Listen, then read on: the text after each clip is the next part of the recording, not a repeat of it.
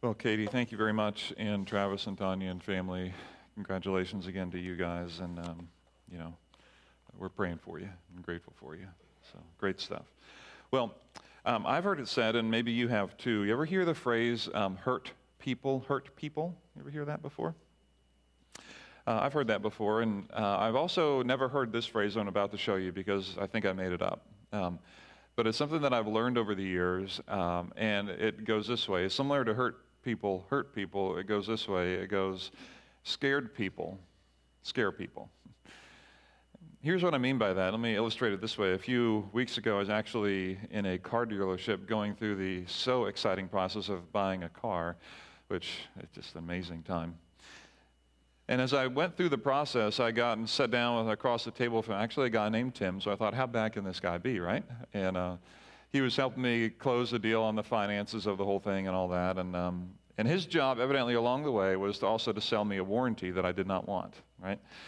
Now, I didn't really realize this uh, because it's been so long since I bought a car. Uh, and I wasn't really prepared for that. But somewhere along the line, he says, Well, here's what we'd like to offer you this package you know, that includes things that I never thought I even needed a warranty on. He wanted to sell me a warranty on tires in case they get like scratched or nicked.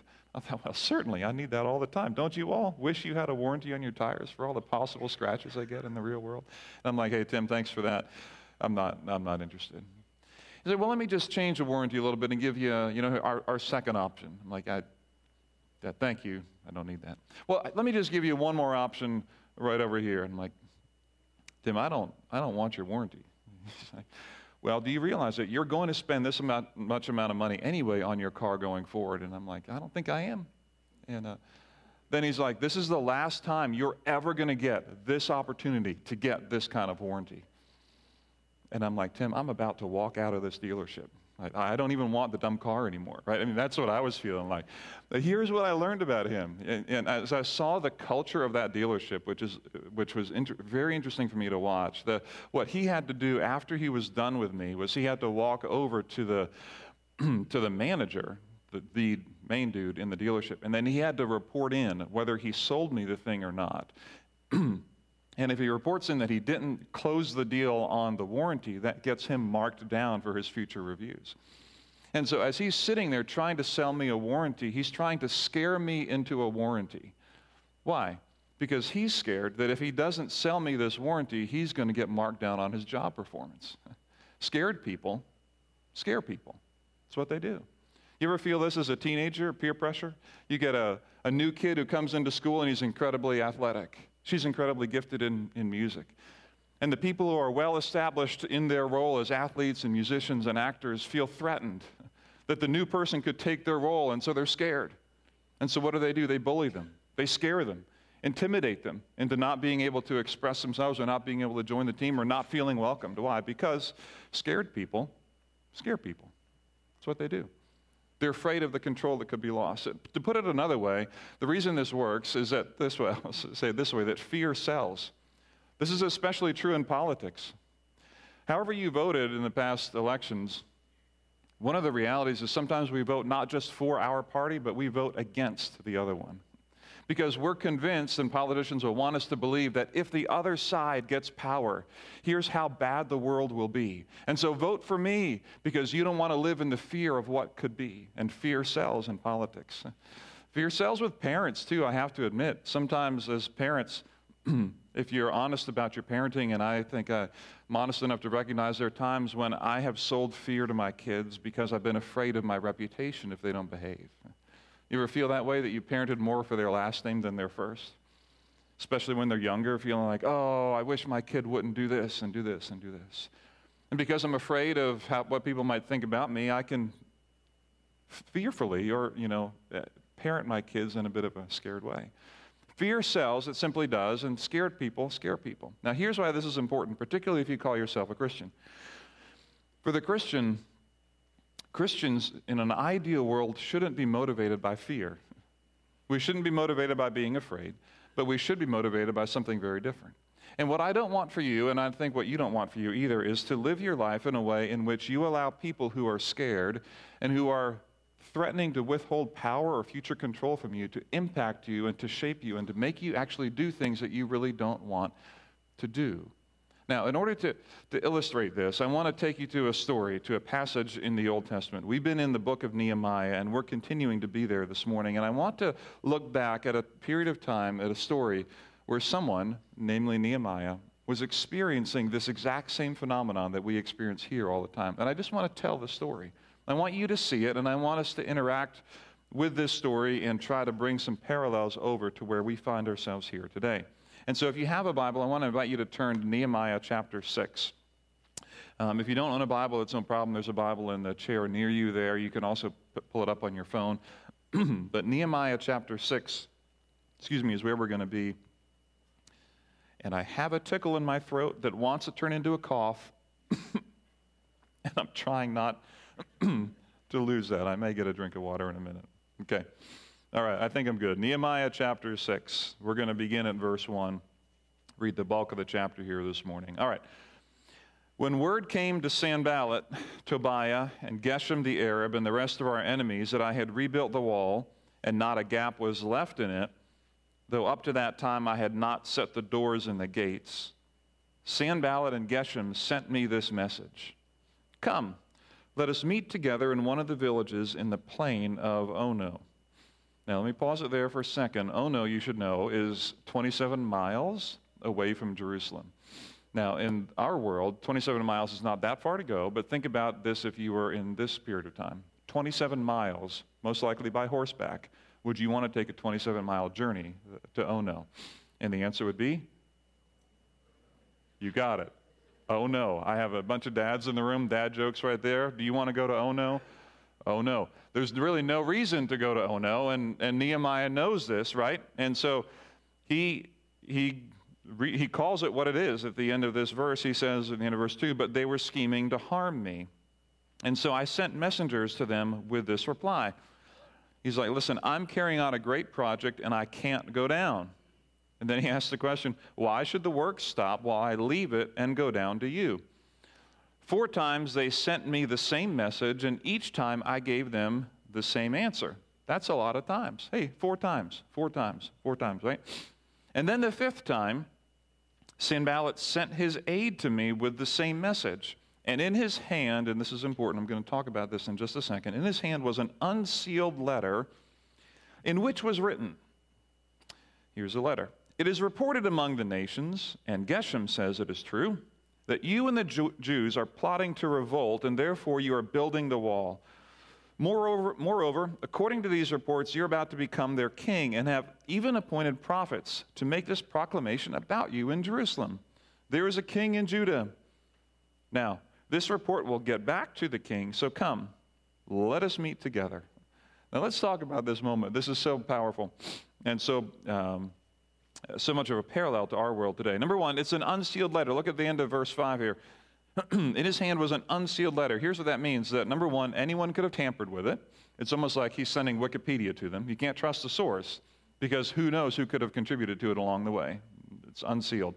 But number two, in that it's being un, in that it's unsealed, the point of the unsealed letter is that as they travel from where they are past all the villages on the way to Jerusalem, as they're going through, people are going to wonder, where are you going and why are you going there? Well, we can tell you. In fact, we have a letter. It's not even sealed. Let me tell it to you. And what they're doing is they're spreading this seed of gossip in every village along the way. They wrote an unsealed letter so that the news could begin to trickle out that this is what we think about what's going on in Jerusalem, right? Now, what is, what is going on? What is this letter? It's actually, this is. This is one of the first times in the scriptures that we see um, that I'm aware of. This is what I'll call one of the original conspiracy theories. That's what this is. This is exactly what this is. This is where someone makes something up or twists facts in order to get what they want. And this is exactly what this is. Look at what he says again at the end of at the beginning of verse 6. In was, which was written, It is reported among the nations. What nations? you start to ask the question. And I love this part. And Geshem says it's true. Ooh. Well, if Geshem says it's true, you know, I'm sitting there thinking, who cares what Geshem says? Now, in fairness, I don't know Geshem, but evidently Geshem was a well respected leader in this place. Well, if Geshem says it's true, it must be true, right? You ever have this? I know I've had this many a time, and maybe you have too. Someone comes up to you and says, You know what? And here's a classic one. You know, here, I don't like, you name it, you, you name it. I don't like, let, let me pick on something that's not even true. Tim, I don't like that you use a circle black table when you speak from on Sunday mornings. And there's other people who think the same way too. I'm like, ooh. this happens all the time. You ever go to your boss or hear from your boss, from your employees, hey, we don't like that we have to start at 6 a.m., and others think it's true too. What, what happens is people will bring, because they're not sure of their own position, they'll try to bring in someone else's viewpoint to strengthen it. That's exactly what's going on here. The reality is, it doesn't matter what Geshem has to say. Then he goes on, he says, Here's what I want us to do. Moreover, so here's this conspiracy. He just creates something, makes something out of thin air that all of a sudden Nehemiah wants to be the king. And this report will get back to the king. And so he says, So come, let us meet together. Now, this doesn't make any sense. If they actually think if they actually think that Nehemiah is trying to become the king of Judah, they would not want to meet with a conspiracy. They wouldn't want to meet with this guy, would they? They'd be like, well, if you're trying to do that, we're going to go report to the real king and we're going to get on the side of power, not on the side of this small little startup. And so if you actually think that they're trying to build their own kingdom, you don't offer to meet with them because you'll be seen as a co conspirator. You actually go to the real king. And so this whole thing is flawed from the beginning. So this is happening.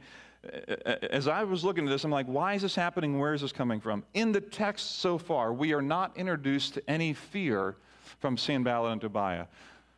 However, however, I'm going to argue, and I think we'll see it in a minute, that what is driving this is their own fear, that they are scared. They are scared of the power they are going to lose. They are scared of the control they're going to lose. And so, because scared people scare people, they are trying to use scare tactics to get and control their future outcomes. They are trying to get Nehemiah to focus on his reputation and on this gossip rather than on the mission that God has called them to. This is what scared people do.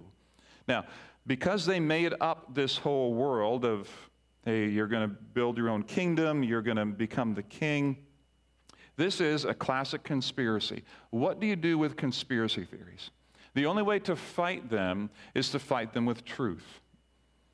To find the best version of truth that you can find and put it in front of the conspiracy. That's about all you can do. And I know conspiracy theories are complex, and they've been a part of human history forever. It is not just in this generation that we deal with them, it is not just in this generation. And so this is exactly what Nehemiah does next in verse 8.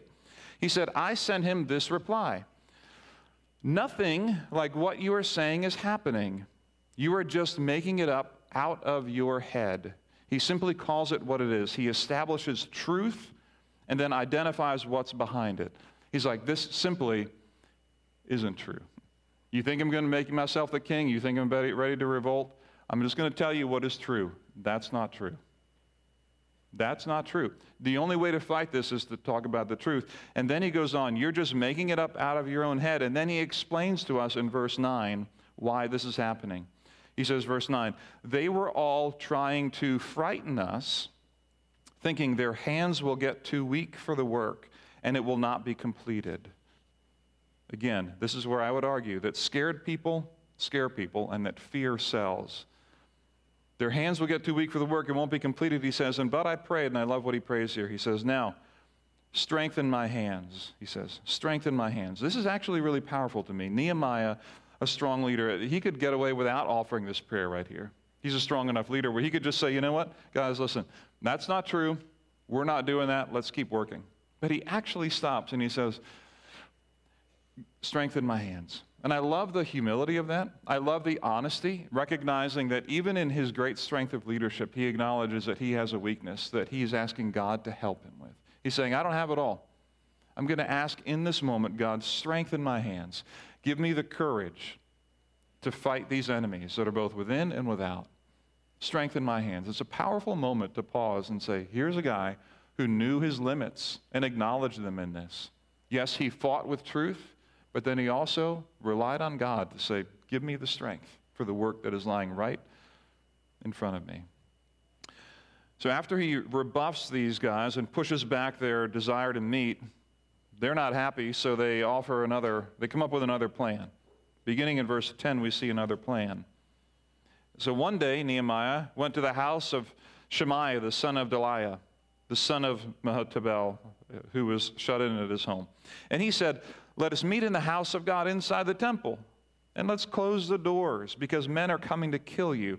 By night they are coming to kill you. But I said, Should a man like me run away? Or should someone like me go into the temple to save his life? I will not go.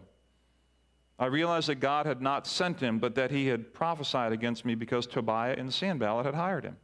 He had been hired to intimidate me so that I'd commit a sin by doing this, and then they would give me a bad name to discredit me.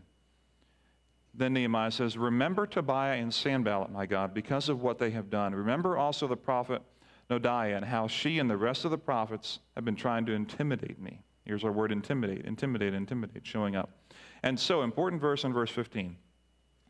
So the wall was completed on the 25th of Elul in 52 days, a huge project completed in relatively short time. And then what happens next, and this is the last verse I'm going to read this morning in verse 16. What happens next brings our story full circle. When all our enemies heard about this, all the surrounding nations were afraid and lost their self confidence because they realized that this work had been done with the help of our God. Now, here's what I want to do. Because I'm such a good illustrator, I created an illustration here. You ready for this? There you go. I appreciate the response there. Yeah, a little bit of an ooh. So here, here's, here's the deal, because here's what I think is happening in this text. The yellow like yellow represents fear, right? Like a yellow bellied person is fearful, right? So yellow, I'm going to go with the yellow person as Tobiah and Sanballat and all the enemies. On the right, to your right, is then uh, Nehemiah, all right? Beautiful illustrations, aren't they? The beginning of this story, chapter 6, we don't read it, but what exists is fear in the heart of our yellow bellied friends. Tobiah and Sanballat are afraid. They've got fear. All of a sudden, our wall, the wall of Jerusalem is going to be built. We're no longer going to be the, the king of the hill. There's going to be uh, commercial problems, economic problems. We're going to not have as much because they're going to have more. We're going to have to share resources. We're going to have to give up things. There's going to be a lot of things to be afraid of. That's not identified explicitly in the text until Nehemiah introduces it to us in verse 9, like we read. They were afraid. And so, what they try to do, because they're scared people, they try to take the fear of their future that is uncertain and they try to push that fear onto Nehemiah. What they try to do is latch on in his heart to the fear that exists in all of our hearts about, for one, our reputation, and two, for our life. And so they try to appeal to his reputation, saying, Listen, you should know that everybody believes this about you. Everybody believes that you actually are a, a, wolf in sheep's clothing. Everybody believes, and Geshem thinks it's true, by the way, that here's who you really are. You, you are an enemy of the state. You are someone who's organizing a revolt. You have prophets in place to name yourself the king. You, you need to know this is your reputation. And if you don't act, something bad is going to happen. And then when that doesn't work, he goes to this house, and the guy says to him, Listen, someone is coming to take your very life. You're going to die tonight unless we go hide quick in the temple and you can save your very own life. The fear of being murdered, the fear of being, having your life taken from you, it's a real fear for Nehemiah to face. And they try to push that fear that exists in their hearts and push it over to Nehemiah. And what he does is he pushes back. And this fear in verse 16, it comes back to where it was originally sourced. It comes back to their friends. And this is why in verse 16, look again at it with me. When all our enemies heard about this, all the surrounding nations were afraid and lost their self confidence because they realized this work had been done with the help of our God. This fear settled right back into actually where it started. And it originated in the hearts of Sanballat and Tobiah as they looked around and thought, we're, they didn't say it because that sounds too weak as a male leader. Like, we're afraid of the future and we're afraid of Jerusalem. They're doing really well, and I don't think it's going to work. So, what we're going to do, we're going to act a little macho. We're going to come up with a plan. We're going to kill people. We're going to do whatever we need to do. But we're going to act in fear, even though I'm not going to call it that. I'm going to try to scare people because scared people scare people, and fear sells. And so, we're going to start challenging the reputation of Nehemiah, or maybe challenge his life, and hope that we can tack on some fear in his life and get what we really want to get. And here's what Nehemiah did and how he responded, I think is so helpful for us and I hope helpful for you. And there's just three things I want to, want to land on as we look at this story. What Nehemiah did when he rebuffed their fear and pushed them back, the first thing he did, the first thing he did, and we saw that in verse 8, the first thing he did, and the first thing I'd encourage you to do, is to focus on truth. Is to focus on truth. There was a conspiracy theory going out there. There was a, a, story out there that was manipulated. Facts, if you will, were manipulated. People's stories were put into place that didn't exist. And all this stuff. And Nehemiah just says, you know what? Let me tell you the truth. What you're saying isn't true. That isn't what is happening here at all. And here's why this is so important to me, especially if you call yourself a Christian. If you say you're a Christ follower, Jesus Christ himself said in the New Testament, He says, I am the way. Many of you know this in John 14. I am the way, the truth, and the life. So, Christians of all people in the world should be fundamentally champions of truth. Fundamentally champions of truth. Not champions of anything else but the pursuit of what is true. And I understand that can be difficult always to find, which is why sometimes I talk about the best versions of truth that we can find. But fundamentally, Christians are truth people. Truth people. Which is why it's so important to be, uh, I would say, to engage the truth of this world. A few uh, number of weeks ago, we talked about this in, one, in, our, in a seminar over at the Together Community Center. And one thing I just want to encourage you with is this as you're trying to engage the truth of your world, and trying to figure out what even is true in our world, because the people who were hearing this letter that was going about saying that Nehemiah is going to be king, they had to discern is this true or not? How do they discern that? Do they take Nehemiah's word for it? Oh, but Geshem says it's true, and Sanballat and Tobiah said it's true. I don't know if I can trust Nehemiah. How do I discern what's true?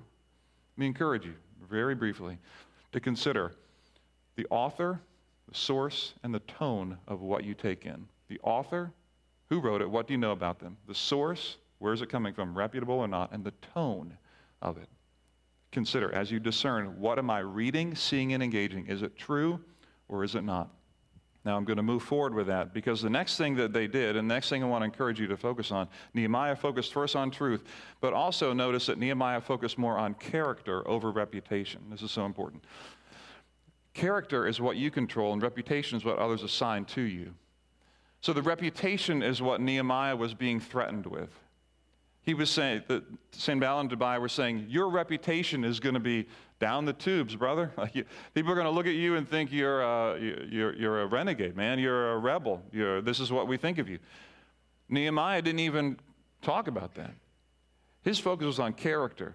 Sometimes you just know, like, am I doing the right thing in the moment? Am I being honest with the moment that I'm in?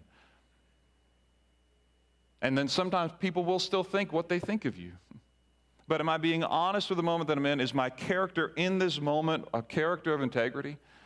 Not my reputation, but my character. Because once you start thinking about reputation, this is what, I, listen, if, if you've ever been a teenager, for some of us it's been longer than others. If you've ever been a teenager, young teen, late teen, you will feel and you recognize the peer pressure. This is where, this is where teens can sometimes go off the rails. And honestly, this is where adults can sometimes go off the rails too when we think, oh, my reputation, like if I don't go along with the crowd, you tell me if I don't smoke that joint, like I'm not cool anymore, you tell me my reputation will be impacted? Wait, are you telling me that if I don't sleep around, that my reputation will be that I'm just some kind of tight prude that no one likes to be around? Is that what you're telling me? Because I want to chase a reputation. But what Nehemiah does is doesn't chase a reputation, he pursues character. It's the character over reputation that is important. Because reputation, people can say what they will about you, and Geshem says it's true, and other people think it's true, and if you don't, then you, this won't happen. Pursue and focus on your character over your reputation. All right? Focus on truth, focus on your character over reputation. Thirdly, this I want to encourage you to pray, strengthen my hands.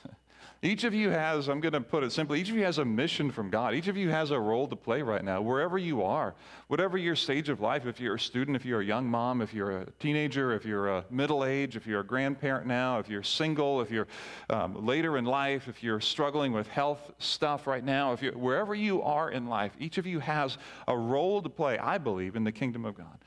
That you have people that you influence. And I just want to encourage you to pray this. Say, God, help me, help me not to be afraid of the anxiety that comes. The anxiety that tells me I'm not good enough as a mom. The anxiety that comes in, the people that I see on Instagram, the people that I see on Twitter, on Facebook, who are just doing an amazing job, but I'm afraid that I'm not doing enough as a parent. Man, maybe I'm not doing enough as a, as a student. Like, there's people who are excelling more than I am, and I'm afraid. I'm afraid I'm going to fall out of favor with and I'm going to miss the mission of God that I have right here in the space where I am to focus on my character, to focus on the truth, and to pray, God, strengthen my hands for what I have right in front of me. And this is what Nehemiah did. He brought it right back. Here's my mission. I'm building the wall. Boom. Focus on the truth, on character of reputation, and pray, God, right now, in the season that I'm in, strengthen my hands for this work. I want to encourage you to do that. As you start your work week again on Monday, as you get back into what you do, I just want to encourage you. Start off with God, today, I'm going to need your help. Strengthen my hands. Strengthen my hands for the work that's in front of me. Give me strength. God, give me strength to do what I need to do. So here's the deal scared people, I believe, scare people. I don't want you, and I know that you don't want you, to be scared by people. It's just that scared people don't always tell you, listen, I'm scared, that's why I'm doing this to you. Sometimes we'll just pursue reputation over the mission of God. Sometimes we'll give in to the anxiety of being left out. Sometimes we'll just respond to anxiety and fear without even knowing and identifying what it is. But here's what we know in John, in 1 John, and we covered this a few weeks ago here at this church that perfect love casts out fear. Perfect love casts out fear. That Christians of all people not only should be people of truth, but also shouldn't be motivated and moved by fear to act. And so when Nehemiah pushes back on the fear and anxiety that was trying to attach to his heart, he said, Listen, I'm going to tell you something. Here's what's true. And here's who I'm going to be. And God strengthened my hand to do it. Let me encourage you. Focus on the truth of who you are, who God is. Focus on your character, not your reputation. And God strengthen my hands for the work that lies right in front of me today. Right. Scared people, scare people. Don't be scared by scared people. I don't think I can say that five times fast. Next week, we're going to talk about what God does in bringing joy to us when we engage Him through His Word. I look forward to seeing you next week. Will you pray with me? Our good God and Heavenly Father, thank you for the chance to be together this morning, and I pray that you would give us the courage to stay on mission, to stay on track with both who we are and who you have made us to be. Father, I pray that you give us focus on the truth of who we are before you and also the ability to discern what is true and false in the world in which we live. I pray that you'd help us to be people who pursue truth, especially if we call ourselves Christian. May we yearn for and work toward great discernment in what is true in the world in which we live in today. I pray that you'd help us to focus on character over reputation not chasing what everybody thinks, not giving into the fear of being left out, or not having enough, or the fear of missing out. I pray that you would help us to depend on you, like Nehemiah's prayer of God, strengthen my hands. I think I've got enough for this job, but I'm going to ask for your help. Strengthen my hands anyway. I'm going to need your help being a great dad. I'm going to need your help with a job of leading this company. I'm going to need your help going to work, shaping a future, making great decisions about a future spouse, finances, career. God, I pray that you would help us to be dependent people, trusting your strength. And to remember that perfect love casts out all kinds of fear. So, Father, we love you. We ask for your help. In Jesus' name we pray.